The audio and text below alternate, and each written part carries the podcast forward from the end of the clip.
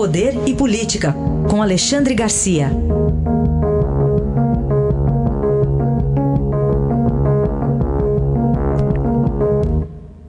Alexandre, bom dia.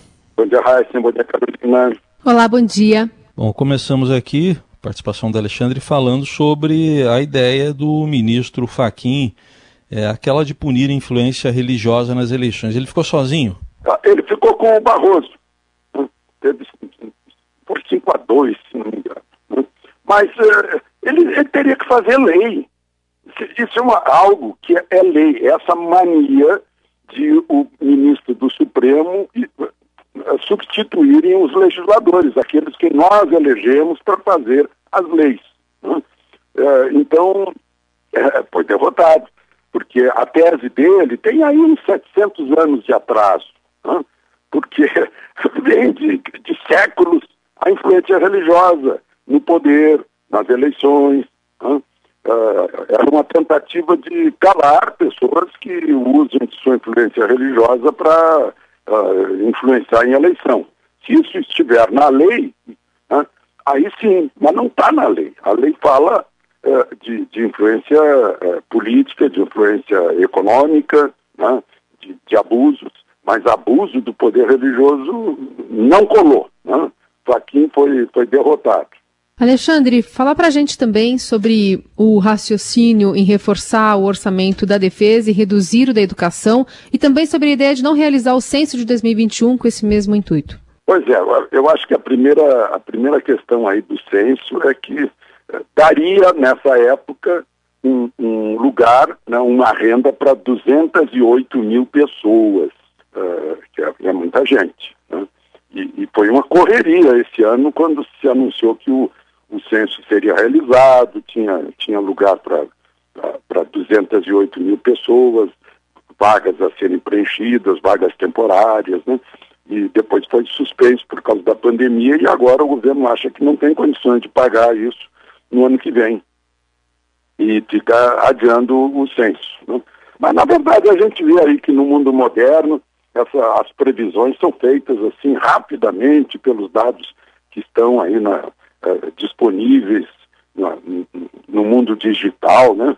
Veja só, agora mesmo a Fundação Getúlio Vargas está dizendo que 600 reais são 100% da renda de 21, uh, 21 milhões de pessoas.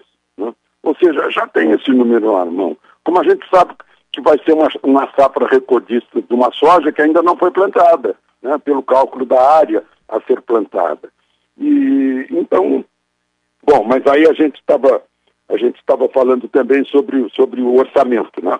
O orçamento é uma outra questão, o Estado levantou isso, o Estadão levantou isso muito bem anteontem, ou ontem, é, essa diferença a mais né, do, do, da defesa de 8 bilhões sobre o orçamento do Ministério da Educação que eu sempre prefiro chamar de Ministério do Ensino, porque educação é em casa, né?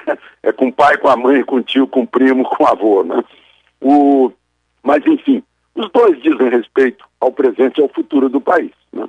Um país sem ensino eficaz, sem ensino eficiente, não tem futuro. Né?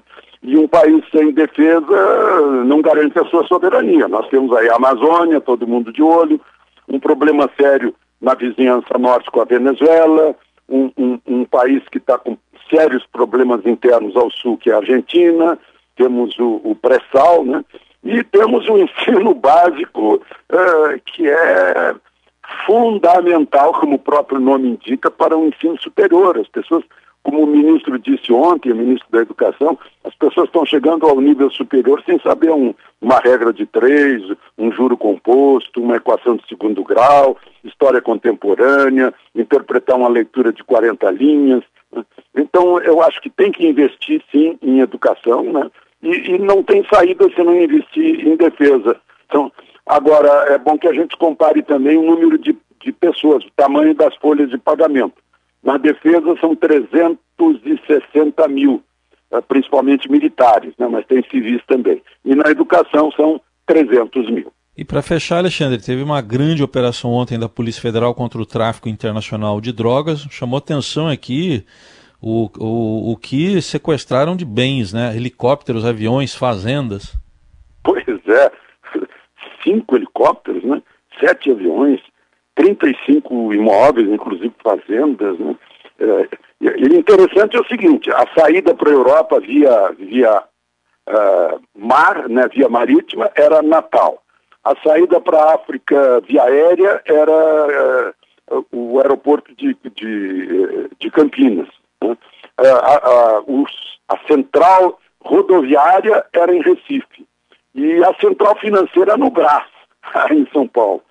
Eram quatro grandes organizações de traficantes que, vamos, vamos dizer a verdade, né, são todos sustentados pelos que usam cocaína né, no Brasil e na Europa. Mas hoje já tem uma outra, uma outra uh, operação da Polícia Federal que chama atenção, porque está se falando em enfraquecer a Lava Jato e tal. Essa vem com, vem com o carimbo, uh, o pedigree da 13ª Vara de Curitiba, né, envolvendo a Transpetro.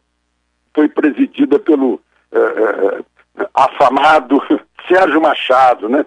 que fez delação premiada, preso, essas coisas todas. Duas prisões, seis buscas e apreensão em Alagoas, né, São Paulo, Rio de Janeiro. É contrato de uh, indústria naval brasileira, de estaleiro brasileiro, vendendo navio para Transpetro, quase um bilhão o custo do, do contrato, e pagando propina, é claro. Né? A propina aí que, durante tantos anos aqui no Brasil, encheu bolsos e cofres de políticos e seus partidos. Este foi Alexandre Garcia, que volta amanhã ao Jornal Eldorado. Obrigado, até mais. Até amanhã.